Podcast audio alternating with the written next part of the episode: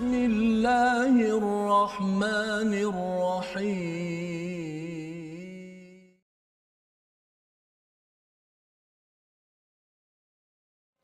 أعوذ بالله من الشيطان الرجيم. قد سألها قوم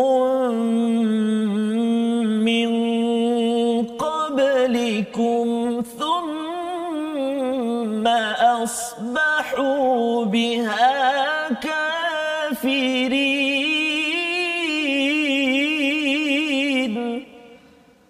صدق الله العظيم warahmatullahi wabarakatuh. Alhamdulillah wassalatu wassalamu ala Rasulillah wa ala alihi wa man wala syada la ilaha illallah syada Muhammadan abduhu wa rasuluh. Allahumma salli ala sayidina Muhammad wa ala alihi wa sahbihi ajma'in. Amma ba'du. Apa khabar tuan-tuan dan puan yang dirahmati Allah sekalian? Kita bersyukur pada Allah Subhanahu wa taala pada hari yang berbahagia ini kita bertemu dalam kita membicarakan kita mendalami hidayah daripada Allah Subhanahu wa taala pada halaman 124 kita sudah pun ya sebelum ini dalam halaman masih di surah Maidah tetapi pada juz yang ke-7 untuk sama-sama kita mengambil pelajaran apakah yang Allah sampaikan berkaitan dengan dengan uh, ujian dan juga uh, kewajipan ya kewajipan kita dan Allah mengingatkan kepada kita bahawa sebenarnya ada banyak perkara yang perlu kita jaga terutama dalam menguruskan nikmat dalam menguruskan kemenangan dalam dalam hidup kita. Jadi pada hari ini kita bersyukur dan bagi tuan-tuan yang berada di rumah kita bersama Ustaz Tarmizi Abdul Rahman. Apa khabar Ustaz? Alhamdulillah Ustaz. Alhamdulillah Ustaz ya. Serius eh? Ya, ada di juzuk yang ketujuh Ya. di penghulu segala hari pula. Subhanallah mudah-mudahan terus bersemangat Betul, ya. Jadi bila biasanya hari Jumaat kita Ya, baca Ustaz. surah Al-Kahfi Betul, ya ayat pertama surah Al-Kahfi itu kita puji Allah kerana Allah menurunkan yaj'al uh, kitaban wala yaj'al lahu iwaja ya. maksudnya kitab kepada hamba-Nya uh, kitab itu maksudnya sumber peraturan dan hamba itu kitalah ya yang penuh kelemahan apabila kita ingin menghargai kitab ini kita perlulah menjadi seorang hamba. Ha, kita tahu bahawa kita ada masalah baru kita akan rasakan bahawa kitab ini amat berharga. Tapi kalau kita sombong, kita rasa bahawa rasa tak perlukan Tuhan, mungkin kita rasakan bahawa Quran ni tak apa tah. Ha, dia itu kesannya yang kita doakan di akhir zaman ini kita jaga diri kita dengan 10 ayat daripada surah Al-Kahfi kita hidupkan dengan kita bersyukur kepada Allah Allah memberikan kita alhamdulillahillazi anzala ala abdihi alkitaba wa lam yaj'al lahu iwaja. Jadi tuan-tuan dijemput untuk share uh, di Facebook Uh, tuan-tuan ya. Harapnya pada hari Jumaat ni mungkin ada kawan-kawan kita yang terlupa ke dia dah sibuk-sibuk tadi. Betul, tapi uh, dia dapat mengikuti pada perbincangan kita pada pada hari ini. Jom kita sama-sama membaca Ummul Quran memulakan majlis kita pada hari ini. Terima kasih Ustaz. بسم الله الرحمن الرحيم. السلام عليكم ورحمة الله وبركاته. الحمد لله. ثم الحمد لله. Uh, sahabat-sahabat Al-Quran yang dikasihi Allah Subhanahu taala sekalian uh, sebelum uh, saya baca ataupun kita sama-sama uh, baca surah Al-Fatihah sekali lagi saya uh, nak mengajak sahabat-sahabat Al-Quran semua untuk uh, sharekan ataupun sebarkan uh, perkongsian kita pada penghulu segala hari ini pasti dan pasti uh, berganda-ganda uh, ganjaran daripada Allah Subhanahu wa taala. Mari kita sama-sama mula uh, baca surah Al-Fatihah.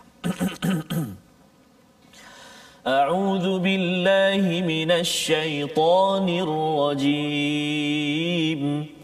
بسم الله الرحمن الرحيم. الحمد لله رب العالمين. الرحمن الرحيم. مالك يوم الدين. إياك نعبد وإياك نستعين. اهدنا الصراط المستقيم. صراط الذين أنعمت عليهم غير المغضوب عليهم ولا الضالين.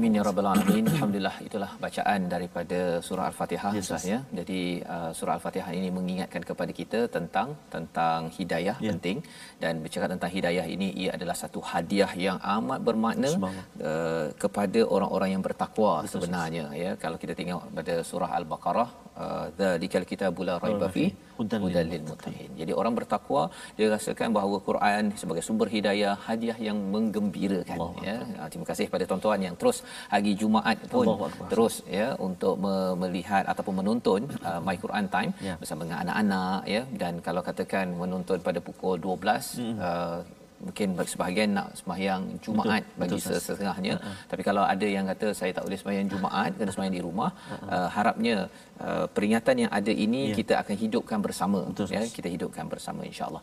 Jadi pada hari ini insyaallah kita akan uh, melihat kepada uh, halaman 124. Mari sama-sama kita lihat apakah sinopsis bagi halaman ini iaitu uh, pada ayat yang ke-96 ya pada ayat 96 Allah bercerita tentang syiar haji sebagai disiplin takwa ya. Ha, ini daripada ayat 96, 97, 98 dan kemudian pada ayat yang ke-99 tanggungjawab rasul. Ya tanggungjawab rasul pada ayat 99 itu untuk menyampaikan kebenaran. Dan pada ayat 100 itu utamakan kebaikan jangan beri peluang keburukan bermaharajalela walaupun mungkin ia banyak walaupun ia menggoda. Dan pada ayat 101 hingga ayat 103 itu bercerita tentang jangan banyak tanya yang menyusahkan. Ha, bertanya okey tetapi jangan bertanya yang boleh menyebabkan kita makin susah lagi dalam kehidupan kita. Jom sama-sama kita lihat, kita baca ayat 96 hingga ayat yang ke-100 untuk sama-sama kita ambil pelajaran dan kita mohon Allah mudahkan ya doa Ustaz ya. Rabbi Zidni ilma. Ya Allah tambahkanlah ilmu. Sama-sama. Ayat 96 hingga ayat 100. Baik, bismillahirrahmanirrahim. Terima kasih kepada Ustaz Fazrul. Tuan-tuan dan puan-puan, sahabat Al-Quran yang kisah Allah SWT sekalian, ibu-ibu, ayah-ayah, mak-mak, uh, bapa-bapa semua, tuan-tuan dan puan-puan yang ber, uh, penghulu segala hari ini uh, bersama keluarga barangkali, uh, ada yang barangkali berada di dapur, ada yang setengahnya yang petugas-petugas masjid uh, tengah bersiap saya ya. uh, untuk ke masjid. Terus uh, apa uh, hidupkan syiar uh, dari segi azan, bacaan al-Quran sebagainya di rumah-rumah Allah itu. Mudah-mudahan satu hari nanti kami-kami semua uh, turut uh, dapat kembali saya Ya. ke rumah Allah Subhanahu Wa Taala. Amin ya rabbal alamin. Uh, mari kita baca ayat yang ke-96 uh, sehingga yang ke-100. Kita berada di halaman 1 2 halaman ketiga juzuk yang ketujuh Ustaz ya. Allahu akbar. Dah masuk juzuk yang ketujuh. Subhanallah. Alhamdulillah. Nikmat Allah Taala kurnia kepada kita alhamdulillah. Uh, dan ada juga Ustaz uh, sahabat-sahabat kita Ustaz saya dapat uh, mesej daripada sahabat-sahabat Al-Quran yang menyatakan bahawa sebelum ini ayah mereka mak mereka bersama dengan Al-Quran bersama dengan Quran Time tetapi hari ini Ustaz ayah saya dah tak ada semalam meninggal hari ini ada yang jadi mudah-mudahanlah barakat Al-Quran itu Amin. terus bersama dengan ibu dan ayah kita insya-Allah taala amin ya rabbal alamin Sebabnya bercakap tentang uh, ilmu bermanfaat Ustaz Ya, ya. Ustaz, betul, Jadi Ustaz. kalau katakan ayah kita mungkin dulu dia mengajar alif bata saja. Akbar. Dia tak mengajar sampai Betul. boleh tadabur. Ya. Tetapi kalau kita manfaatkan ilmu itu tuan-tuan sekalian ya, ilmu yang bermanfaat itu Ustaz. ia adalah jariah Betul, ya Ustaz. ataupun amalan yang berterusan Betul. pahala dia masuk akaun kepada ayah kita, cikgu kita, Betul, orang-orang yang memberi ilmu bermanfaat. Ha, penting itu untuk kita terus manfaatkan Ya. ilmu tersebut. InsyaAllah. Akbar. Terima kasih Ustaz. Baik, kita mari kita baca. Saya nak cuba untuk permulaan ini saya nak baca dengan bacaan murattal uh, Hijaz insya-Allah أعوذ بالله من الشيطان الرجيم. بسم الله الرحمن الرحيم. أحل لكم صيد البحر وطعامه متاعا لكم وللسيارة. وحرم عليكم صيد البر ما دمتم حرما واتقوا الله الذي إليه تحشرون جعل الله الكعبة البيت الحرام قياما للناس والشهر الحرام والهدي والقلائد.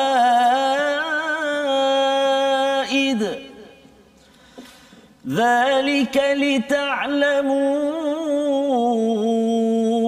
أن الله يعلم ما في السماوات وما في الأرض وأن الله بكل شيء عليم. اعلموا أن الله شديد العقاب وأن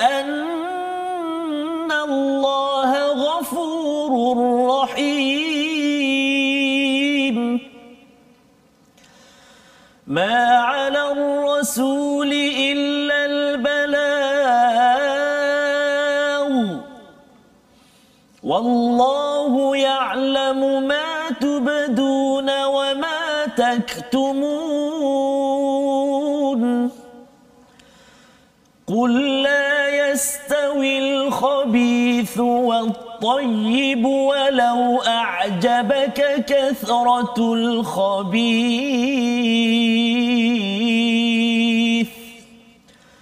فاتقوا الله يا أولي الألباب لعلكم تفلحون.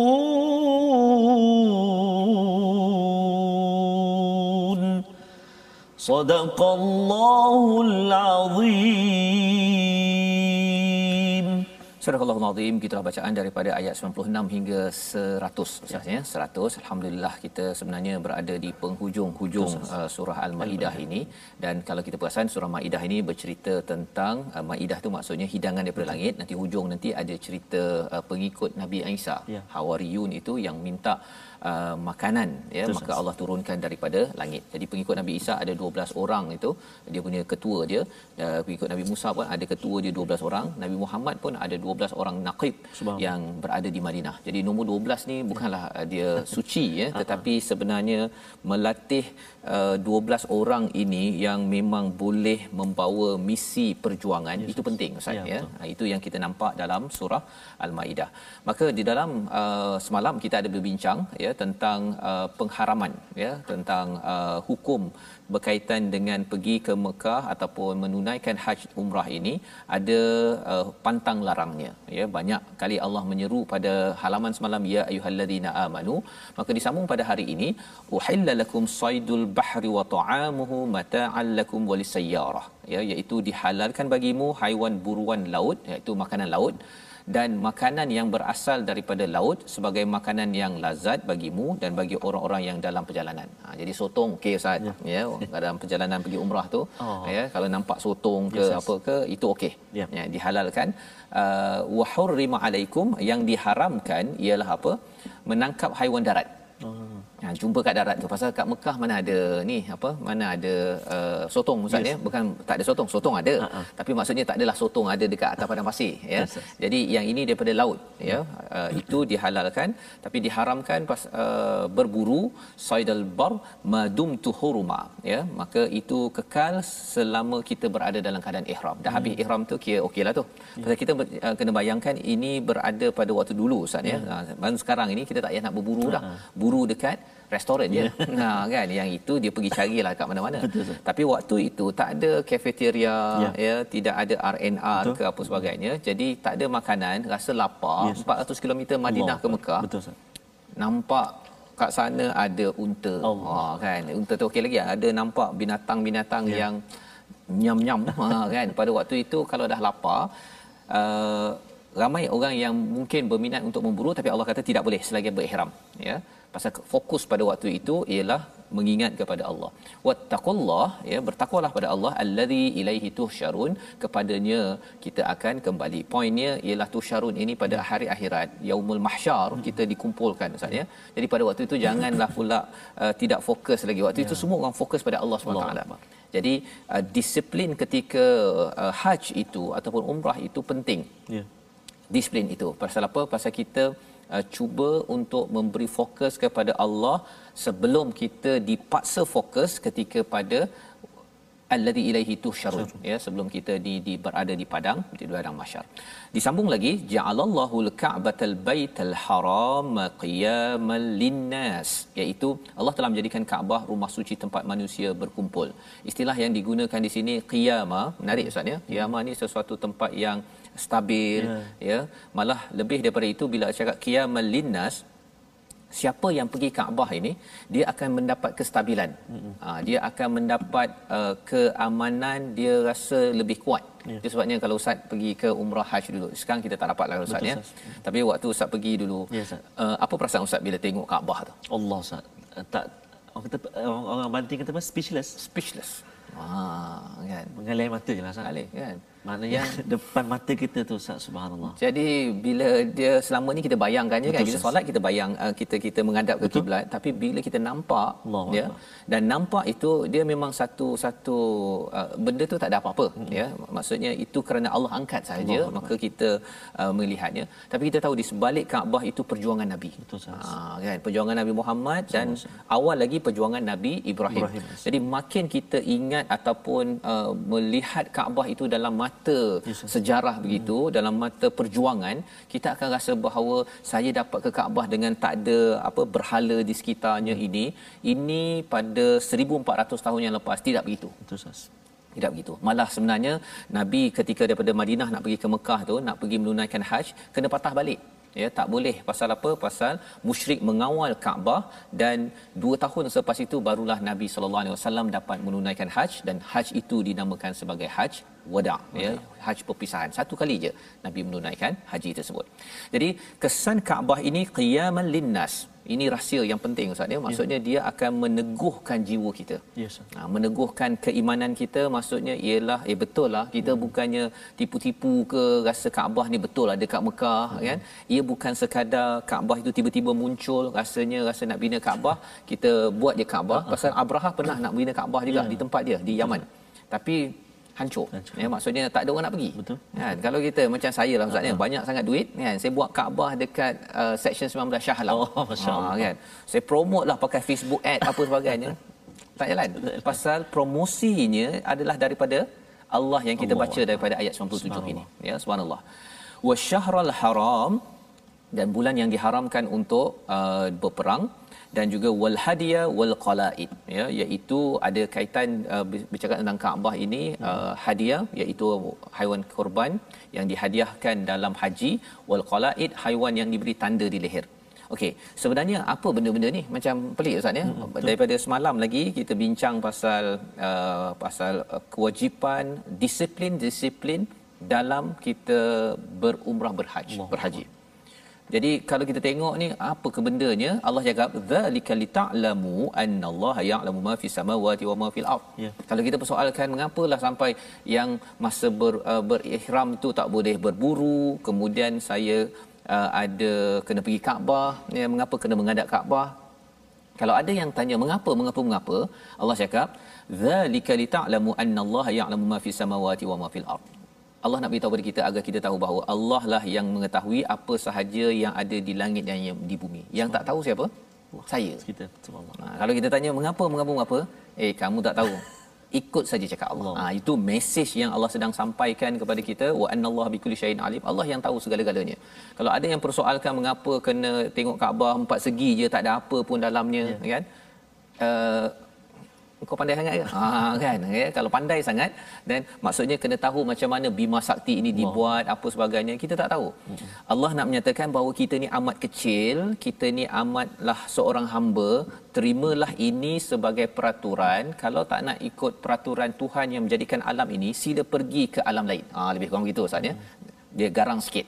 Allah beritahu kat sini agar uh, kita ini sentiasa merendah diri dan mengikut peraturan ya dan ayat 98 disambung lagi ya'lamu annallaha syadidul iqabi wa annallaha ghafurur rahim ya ketahuilah bahawa sesungguhnya Allah ini syadidul iqab Ya. ya balasannya amat sengsara ataupun keras wa annallaha ghafurur rahim Allah ini amat pemurah amat amat penyayang. Jadi dalam ayat ini sebenarnya Allah nak beritahu kepada kita, Allah nak perkenalkan kita, uh, kita kepada Allah.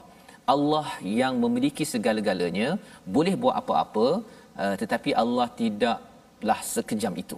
Ha, ya Allah tidak sekejam itu Allah tahu segala-galanya ini Allah beritahu kita buat sahaja pasal Allah yang tahu apa yang terbaik untuk untuk kita. Jadi ayat 96 hingga ayat yang ke-98 ini memperkenalkan Allah. Bagaimana pula selepas itu Allah perkenalkan pasal rasul.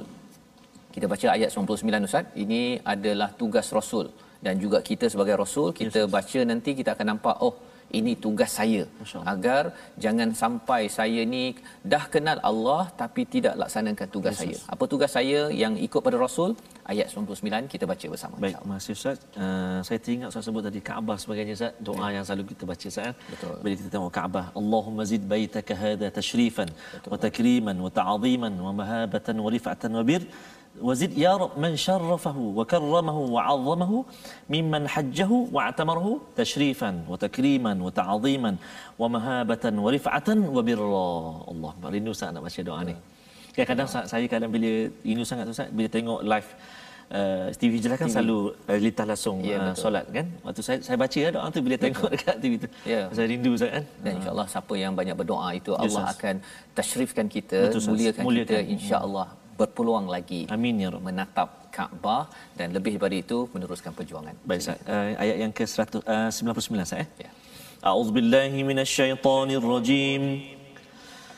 Ma 'ala ar-rasul illa al-balagh.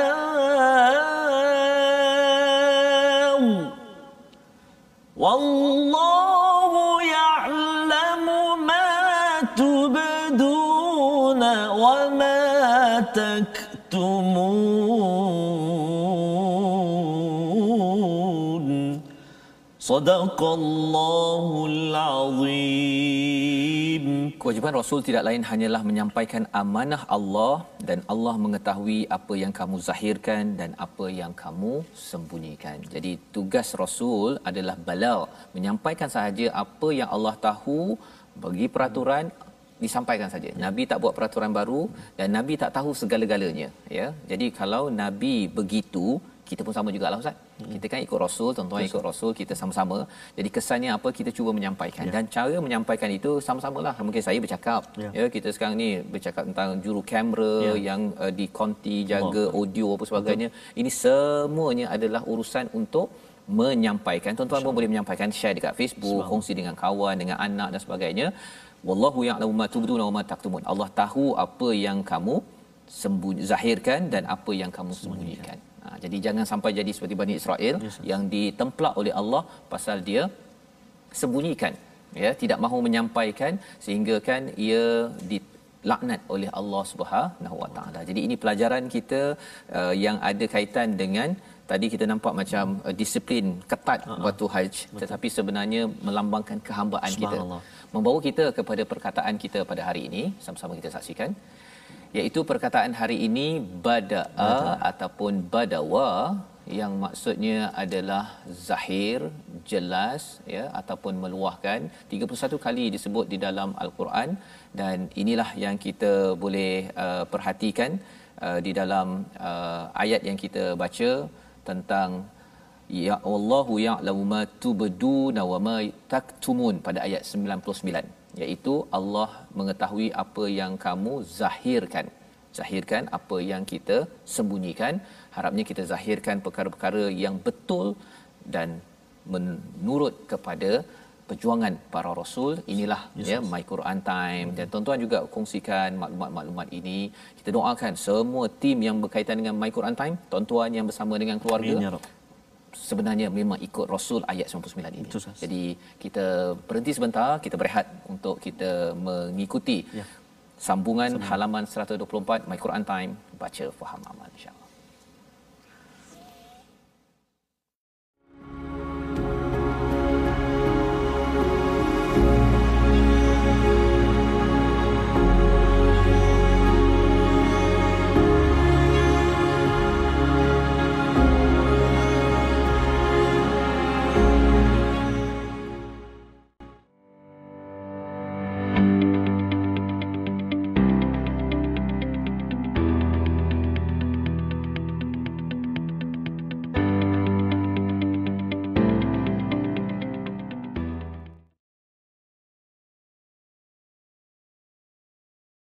لبيك اللهم لبيك لبيك لا شريك لك لبيك إن الحمد والنعمة لك والملك لا شريك لك Allahu Akbar Ustaz. Rindu untuk bertalbiah Ustaz. Eh? Ya, betul. Mudah-mudahan di penghulu segala hari ini Allah Subhanahu Wa Taala permudahkan kita dan seluruh umat Islam untuk terus bertawaf uh, di Kaabah Asy-Syarif insya-Allah ha. Mudah-mudahan. rindu kan ya Ya Ustaz. Untuk- rindu untuk Ya ya bertawaf Ustaz. ya apatah Bayangkan lagi. kita pusing tu di kiri kita, di sisi kita Kaabah yang selalu kita tak nampak Ya. tapi berada di sisi kita. dan cuba bayangkan Ustaz ni kalau katakan dah 7 8 10 juz kita baca Betul, dan Ustaz. kita tadabur ini kita tadabur sekali lagi baca balik semula Akbar. di depan Kaabah Subhanallah Ustaz. Amin ya Allah. Rabb. Kita doakan. Amin, amin ya Rabb. Baik, uh, terima kasih kepada sahabat-sahabat Al-Quran semuanya yang terus bersama dengan kita.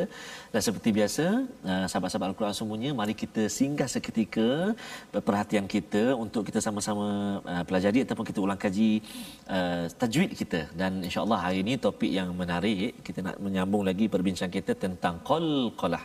Aha, qalqalah. Jadi kita nak bersama hari ini iaitu huraian sifat uh, sifat-sifat tunggal iaitu sifat yang ke-12 qalqalah. Uh, sambungan dia kesalahan yang sering berlaku dalam qalqalah ni apa dia? Antaranya lagi iaitu tidak melantunkan sifat qalqalah sebab sifat qalqalah tu dia melantun kan? Bergetar atau melantun kan? Yang kedua memberatkan atau melebihkan qalah pada yang sugura maksudnya qalqalah yang kecil yang ringan kita beratkan dia. Nanti saya nak tunjuk contoh. Dan yang ketiga menukar kepada huruf lain. Contohnya huruf yang tak qalqalah kita baca qalqalah. Contohnya huruf ta. Huruf ta bukan huruf qalqalah tapi kita qalqalahkan dia ataupun kita getarkan dia kita lantunkan dia ataupun huruf kaf uh, kaf dengan qaf. Okey now saya tunjuk contoh. Yang paling biasa berlaku dalam surah uh, al-ikhlas. Contoh ha? Qul huwallahu ahad. Qalqalah ahad. Uh, qalqalah yang sederhana uh, di akhir ayat kan? Ahad. Macam tu saja. Kadang-kadang kita memberatkan sangat. Contoh qul huwallahu ahad. Ah salah seolah-olah ada sabdu. So dah salah kat situ. Ataupun hilang terus. Ustaz qul huwallahu ahad. Hilang qalqalah Hilang dia qalqalah. hilang. Okey yang ni kalau ditukar sat huruf uh, qalqalah dia tak baca qalqalah qul a'udzu birabbil falak. Jadi kaf. Oh. sepatutnya qaf bil falaq. Sepatutnya macam tu dan ada juga berlaku dalam qalqalah ini Cuba yang buat baca Ustaz, uh, al-falaq tadi tu tak ada qalqalah macam mana jadi ya uh, jadi salahlah segi tajwid salah macam mana cara baca uh, Ah, okey contoh- bunyi dia. contohnya Contohnya okey. Contoh kalau uh, huruf uh, surah Al-Falaq. Qul a'udzu birabbil falaq. Oh, dia ter- tergantung eh. Kok tak ada. Qafnya tak ada. Kok tak ada. Tapi tak boleh delay. Kalau delay dia jadi sabdu. Ah. Bil falaq. Kok salah. Sebab sabdu asalnya dua huruf. Ah. Jadi seolah kita menambah satu huruf pula. Oh, itu yang tabat tiada tu. Tabat yada. Yang ni dihilangkan sabdu. Ah. Tabat yada abi lahabin watab. Ah. Salah sah. Itu, itu lagu negeri mana wallah alam lah. Oh, yalah. tak tak tak nak mention lah kan. Okey. Ha, maksudnya yang tu sepatutnya ada sabdu. Tabat yada abi lahabin watab. Ah macam tu Oh, sepatutnya. itu ada sabdu. Ada sabdu Jadi qalqalahnya lambat sikit. lambat sikit ataupun kalau nama dia uh, akbar yang paling tinggi lantunan dia. Okey. Uh, jadi kita akan sentuh uh, huruf demi huruf qalqalah. Menarik ah qalqalah insya-Allah kita akan uh, apa jumpa lagi insya-Allah qalqalah ni insya-Allah. InsyaAllah. Terima kasih, terima kasih saya ucapkan pada Ustaz Tarmizi berkongsi tadi tentang cara bacaan huruf ya sifat huruf Sifat yang uh, Qalqalah. qalqalah pada Betul, hari ini ada lima huruf Ustaz ya. Lima huruf. Ada lima huruf. Uh, ba ju dah ko to.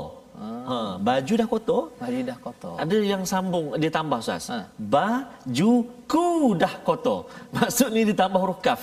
Ah, Huruf kaf tak termasuk uh, ba jim dal qaf ta lima huruf saja. lima huruf. Baik, jadi kita ingin terus ya pada hari ini membaca ada Ustaz. ada qalqalah ke tadi Ada, Ustaz. Ada. Ya. Ah, jadi sama-sama kita teruskan dengan ayat 101 hingga ayat 103 kita tengok kalau ada qalqalah lepas ni ataupun kita kembali balik nanti Ustaz Betul ya. Ustaz, Okey, betul silakan Ustaz. Baik, kita baca dulu tuan-tuan dan puan-puan sahabat Al-Quran yang kisah Allah SWT sekalian. Uh, kita nak baca ayat 101 hingga 103. Sekarang ni saya nak jemput tuan-tuan dan puan-puan bila kita baca nanti cuba kenal pasti kat mana ada huruf qalqalah. Ada lima huruf tadi, ba, jim, dal, qaf, ta. Uh, ada dekat sini, jadi nanti boleh tanda-tanda atau boleh share dekat dekat uh, ruangan Facebook kita. Eh. Baik, mari kita baca uh, dengan taranum jarkah pula. Eh. A'udhu billahi Ya rajim. يا la الذين an لا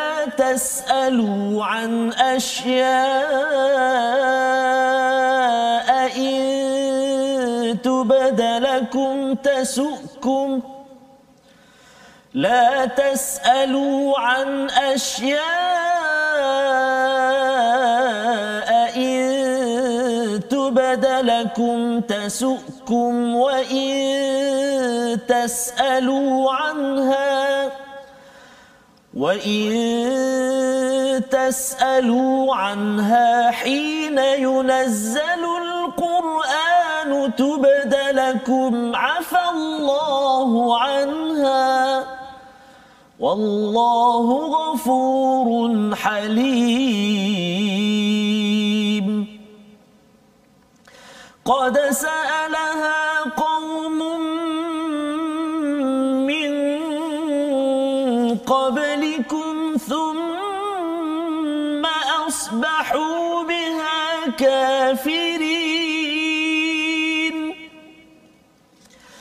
ما جعل الله من بحيرة ولا سائبة ولا وصيلة ولا سائبة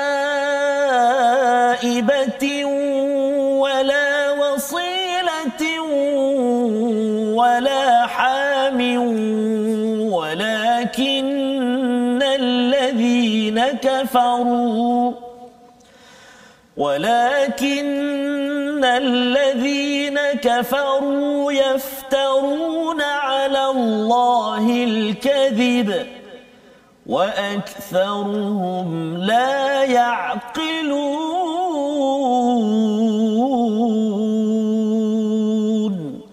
صدق الله العظيم. Surah Al-Nazim bacaan daripada ayat 101 hingga ayat 103 ya. ya meneruskan tadi kita belum lagi berbincang tentang ayat 100 Ustaz ya. Betul, Ustaz. Jadi kita tengok dahulu kepada ayat 100 itu iaitu katakanlah la yastawil khabithu wat tayyib tidak sama yang buruk dengan yang baik hmm. ya yang halal yang haram tak sama walau a'jabaka kathratul habith walaupun kamu amat mengagumi kepada banyaknya yang buruk itu Yes, ya dalam kehidupan kita ustaz. Ni kadang-kadang ada orang yang buat perkara yang buruk uh, dia mengumpat ke apa ke ramai. Uh, mungkin seorang kita cuba untuk kata eh tak boleh lah kita buat uh, mengumpat orang apa sebagainya. Ya. kalau kita seorang yang lain ramai Uh-uh. ya uh, mungkin bagi setengah orang ialah eh pelik lah pula kan. Uh-huh. Uh, ataupun orang tu berkata eh leh baru Quran time baru 6 juzuk 7 juzuk dah nak jadi ustaz contohnya Allah. kan. Jadi kalau katakan ada yang berkata begitu Allah cakap apa? Fattaqullah ya bertakwalah kepada Allah ya ulil albab la'allakum tuflihun iaitu orang yang mempunyai akal hati nurani. Yes, Albab ini adalah daripada perkataan lub iaitu orang yang mempunyai hati yang bersih, oh. boleh melihat dengan uh, kacamata yang yang yang kacamata iman Betul. ya.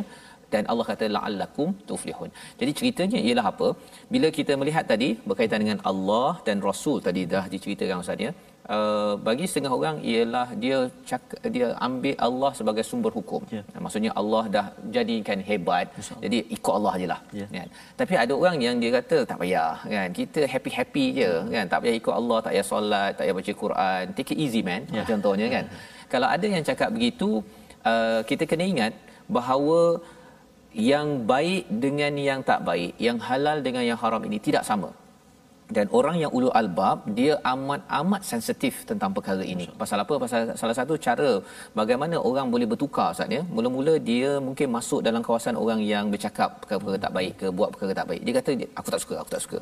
Kan? Tapi bila dia tidak uh, cuba buat sesuatu, ya, akhirnya apa? Benda yang tak baik itu akan mula masuk Ya. dalam diri dia. Ha, ya sehingga kan satu hari nanti dia sendiri yang akan menyatakan bahawa benda yang tak baik itu baik. Ha, itu yang penting bagi adik-adik yang berada di rumah mungkin sekarang. Bila bercampur dengan kawan, ibu ayah kita kena bersama-sama menjaga keluarga kita. Benda tak baik ni kita kena dindingkan awal-awal kena pastikan walaupun ada peer pressure dekat tempat kerja ada tekanan dekat sekolah kan. Uh, kawan-kawan dia tekan adik-adik kena ingat bahawa walaupun ramai orang buat perkara tak baik jangan terpengaruh dia akan terpengaruh. Pasal apa? Pasal kalau kita beri, kita kata tak apalah, orang lain nak buat tak apa, saya ni ataupun kita mula mengagumi, maka perlahan-lahan benda itu akan masuk ke dalam hati kita dan hati kita akan menjadi kotor, maka kita tidak mendapat la'allakum tuflihun pada ayat 100 ini. Ini panduan penting kerana ia akan menyebabkan kita berjaya di dunia di di akhirat. Disambung pada ayat 101 ya ayyuhallazina amanu la tasalu an asya'a in tubdalakum tasukum wa in tasalu anha hina yunazzalul qur'anu tubdalakum afallahu anha. Ini cerita tentang apa? Wahai orang-orang beriman, janganlah kamu bertanyakan pada nabi hal-hal yang jika diterangkan kepadamu justru menyusahkanmu. Ha, ini satu lagi perkara lah. Mm-hmm. Pasal ada di kalangan sahabat ya yang uh, bertanya pada Nabi pasal haji uh, Ustaz ya. Ya, Dia tanya uh, pada Nabi uh, haji ni uh, wajib setiap tahun ke? Ha. Allah tak cakap setiap tahun ke setahun sekali ke apa kan. Jadi Nabi kata Ab- Nabi tak nak jawab, Nabi tak jawab. Orang tu datang lagi. Insya-Allah. Kan? Dia kata uh, Nabi uh, haji ni setiap tahun ke? Nabi tak nak jawab. Ya. Dia datang lagi Subhanallah. Haji ni setiap tahun ke? Nabi pun menghadap kepada sahabat yang bertanya tersebut. Dia kata, kalau aku cakap ya, so what? Ha, lebih kurang begitulah bahasa Inggerisnya kan. Tapi bahasa Arabnya, apa, uh, apa bahasa Melayunya ialah, kau nak buat apa kalau setiap tahun? Betul. Pasal kalau kat, Nabi kata ya, maka kita wajib setiap tahun. Masya-Allah. Kan? Ha, mampu ke kan? Allah kalau maksudnya kalau tahun ni kita tak buat, kira dah habis. Kan? Dan belum cakap tentang kosnya, tentang kesihatannya, tentang macam-macam lagi. Jadi nak ceritanya ialah kalau Allah uh, senyap sahaja tak beritahu apa-apa di dalam al-Quran wallahu ghafurun halim Allah cakap kat sini bahawa Allah ini maha pengampun Allah ni maha penyantun Ya. Allah faham sebenarnya kita ada kepayahan untuk buat sesuatu. Jadi Allah senyapkan, Nabi senyapkan tu tak payah tanya. Dan mungkin ada yang cakap uh, ayat 101 ni maksudnya kita tak boleh tanya ke? Ini wala tasalu ya la tasalu an asya in tubdalakum tasukum. Ya. Ini jenis pertanyaan yang menyusahkan. Ha ni kalau kat sekolah ataupun adik-adik kat kelas ke kan kalau tak faham tu kena tanyalah cikgu. Nah itu bukan uh, bertanya untuk menyusahkan, itu bertanya untuk menyenangkan. Jangan guna dalil ni. Ah jangan jangan dalil pula. Ada orang cakap, ada Oh, penceramah cakap oh. eh, pasal dia gunakan dalil ini dan kemudian yang kisah Bani Israel tanya banyak warna tu. Oh, warna lembu, warna Lembu. apa sebagainya Ya, kan. ya. Jadi dia kata dalam kelas saya jangan banyak tanya. Pasal siapa banyak tanya Bani Israel.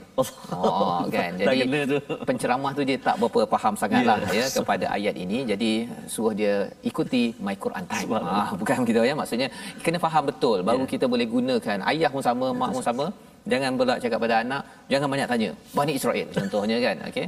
Sebenarnya Allah dah jelaskan kat sini jangan tanya benda yang akan menyusahkan dan kalau menyusahkan ya menyebabkan makin nak mengelat nak mengelak ah, yang itu yang ditegur oleh Allah Subhanahu Taala dan ayat 102 yang ini ustaz kalau kita Ustaz. boleh baca sekali lagi ayat 102 ini ini cerita tentang uh, manusia yang suka bertanya ini uh, pada zaman dahulu bila dia bertanya bertanya bertanya tapi ini pertanyaan yang tidak baik apa kesannya jom kita Baik lihat Ustaz. Baik kita nak baca sekarang uh, ayat 102 Ustaz eh. Dalam ayat ni ada satu, Ah, dua uh, ada dua qalqalah ada, ada dua, dua tempat ataupun dua kalimah ataupun dua huruf qalqalah saya jemput sahabat-sahabat al-Quran uh, jawab ataupun uh, datangkan jawapan itu di, di Facebook. komen Facebook ha, ha. baik ya ada dua ustaz ya. ada dua tempat Okay. ataupun boleh sebutlah dua huruf ha, insyaallah auzubillahi minasyaitonirrajim قد سالها قوم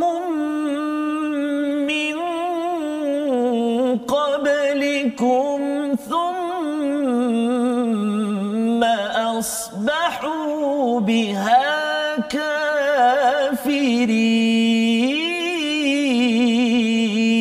كافرين صدق الله العظيم Sesungguhnya sebelum kamu telah ada segolongan manusia yang bertanyakan hal-hal seperti itu kepada nabi mereka kemudian mereka menjadi kafir. Ini kisah Bani Israel lah Ustaz ya. Mana dia diminta untuk sembelih lembu, kita dah baca dalam uh, surah Al-Baqarah. Betul. Tapi mereka tanya warna apa, umur apa, apa sebagainya. Jadi makin susah sebenarnya ya. Jadi apa kesan bila kita tanya soalan yang makin nak mengelat, yeah. mengelak dan menyusahkan? Thumma asbahu biha kafirin. Dia menjadikan mereka ini makin kufur kepada yeah. Allah SWT. Bukannya makin makin nak buat. Uh-huh. Ha, itu penting kita faham. Itu kita kita tengok Betul. niat lah ustaz ya. Pasal ada orang dia bila dia nak tanya pada ustaz, uh-huh. niatnya yeah. pasal dia dah buat benda salah. Betul. Dia jumpa ustaz ni, ustaz dia kata tak boleh ni, ini tak dibenarkan, uh-huh. haram kan. Dia pergi cari ustaz lain. Ustaz, sebenarnya ustaz, saya ada buat begini gini gini uh-huh. gini kan. Saya buat bisnes, kemudian saya tipu sikit orang uh-huh. kan. Ustaz, okey tak ustaz? Kita guna ni sebagai strategi. Ha, tipu ni sebagai strategi. Tak boleh kan. Kalau tipu-tipulah. Dia jumpa lagi ustaz yang ketiga. Ha, ustaz ketiga macam mana ustaz? Kalau kita guna strategi, kita tipu sikit, nanti kita dapat untung, kita bagi anak yatim. Kan? Ha, bagi anak yatim. Uh. Ha, ustaz yang ketiga pula yang kata lebih kurang yang yang anak yatim tu bagus uh. kan. Ha, kalau tak tipu macam mana nak dapat bagi banyak pada anak yatim? So orang-orang begini niatnya uh. yang ustaz tu satu hal kan, uh. tapi yang bertanya ini uh. ialah dia bertanya untuk makin kufur. Ha, yang itu kita tidak tidak mahu dan asalnya ialah dia niatnya untuk bertanya itu bukanlah untuk untuk uh, dengar jawapan Betul. tapi dia nak jawapan itu sama dengan apa yang dia sudah Betul. fikirkan. Ha, jadi itu satu lagi perkara yang kita perlu beri perhatian jangan jadi begitu. Hmm. Pasal ia akan merosakkan kepada cara berfikir kita. Dan pada ayat 103 kesan kafir kufur itu disampaikan pada ayat 103 Allah tidak pernah mensyariatkan adanya bahirah saibah wasilah dan juga ham Ha, yang ini pun nak minta sekali lagi Ustaz ya. Yes, Baca untuk kita uh, walaupun istilahnya mungkin kita pelik sikit ada empat istilah tu, ada uh-huh. bahira, saibah, wasilah, ham, tetapi ini cara pengelajarannya penting untuk kita ambil perhatian. Silakan Ustaz. Baik. Terima kasih Ustaz. Ayat yang ke-103 Ustaz eh. Ya. Mari kita sama baca insya-Allah. أعوذ بالله من الشيطان الرجيم. ما جعل الله من بحيرة ولا سائبة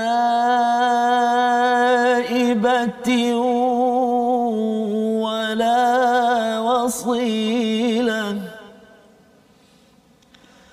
ولا سائبة أكثرهم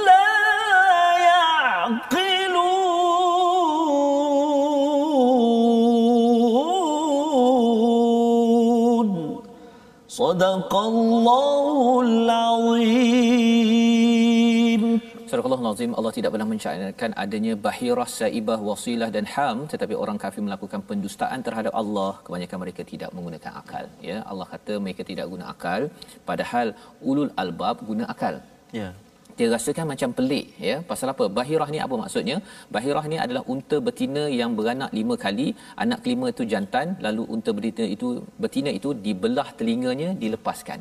Jadi jangan kacau ini bahirah. Hmm. pasal dia dia unta dalam masyarakat Arab ni ustaz ya. Lebih kurang macam kita ada lembu lah ya. Ataupun kalau ada kita ada kereta. Dia maksudnya orang cakap cash cow kan? Ha, ha cash cow tu maksudnya uh, daripada dia dapat susu boleh jual pula uh, dagingnya uh-huh. selepas itu itu maksudnya sumber kekayaan. Betul. unta juga sumber kekayaan. Jadi kalau katakan bahirah ini ini oh jahiliah ya ini tak betul ni. Unta betina beranak lima kali. Oh, maksudnya ini memang bagus ni. Betul. jadi dia macam apa? Dia ini sumber kekayaan hmm. bagi dia jadi dia uh, sucikan. Hmm. ha, itu nombor satu. Kalau katakan uh, apa saibah tadi itu ialah unta betina yang dibiarkan pergi kerana apa? Kerana ia dinazarkan contohnya yes. orang tu dia dinazarkan sesuatu hmm. maka dibiarkan lembu ya. itu jangan kacau itu saibah ataupun wasilah itu apa maksudnya ialah kalau Quran amazing ini kita hmm. merujuk kepadanya seekor uh, kibas betina melahirkan anak kembar yang terdiri daripada jantan betina maka yang jantan disebut wasilah tidak boleh disembelih dan diserahkan kepada dan diserahkan kepada berhala. Jadi ini ada kaitan dengan uh, sembahan, ya, sembahan. Ya, yang jantannya, yang betinanya itu dibiarkan. Dan ham unta jantan yang tidak boleh diganggu gugat pasal apa Ustaz? Mm-mm. Pasal unta ini power. Wah. Oh, apa yang kuatnya? Pasal dia boleh membuntingkan unta betina 10 kali. Subhanallah. Ha, jadi dia nampakkan bahawa ini memang sumber kekayaan lah ya, ya pasal lepas tu jadi uh, ini pendapat-pendapat jahiliah yang sebenarnya Allah cakap walakinnal ladzina kafaruna yaftaruna 'ala Allahil kadhib mereka ni menipu kepada atas uh-huh. nama Allah SWT. Dia kata Tuhan suruh jaga bahira, saibah, wasilah dan ham dan cara berfikir begini sebenarnya Allah dah bagi lembu. Lembu tu kira ya. manfaat kan je lah. Bismillah. Kan? Ataupun unta ya. tadi kan.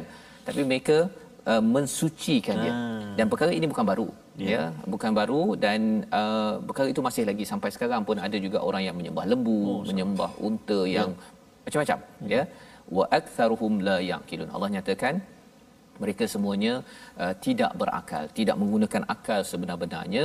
Yang penting kita ambil pelajaran. Jadi ini membawa kita kepada situasi yang kita boleh lihat pada halaman 124 ini mari kita saksikan gambar situasinya ini yang berlaku kita ada Kaabah ya ha, jadi kita pergi ke sana ustaz ya yes, yes. ini kalau zaman dahulu ni Kaabah ni kecil je yes, ya yes. dan juga mungkinlah tak adalah hotel-hotel macam yeah, sekarang betul. ni tak ni tapi itulah hakikat ada orang dengan Kaabah dia nampak kebesaran Allah uh-uh.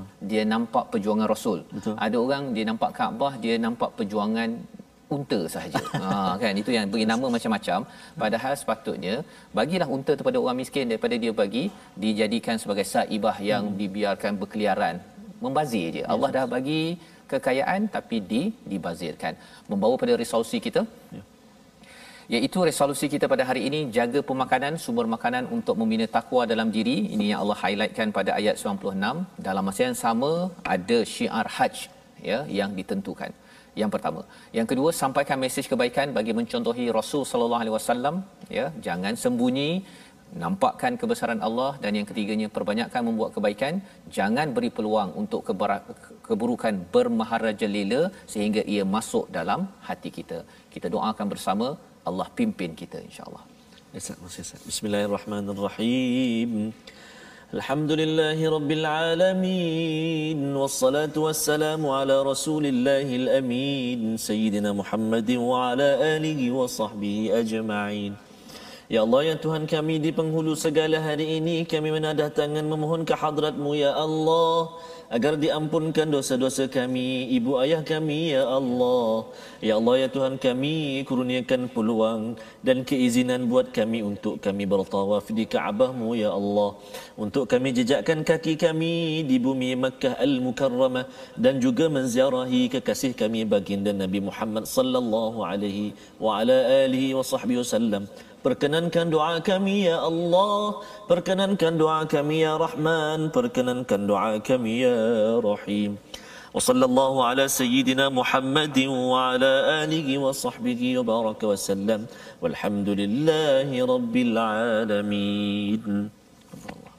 Amin ya rabbal alamin. Moga-moga Allah mengurniakan ya, mengabulkan doa kita Ustaz Amin. untuk kita menjadi ulul albab, ya. membina generasi ulul albab yang dinyatakan pada ayat 100 tadi.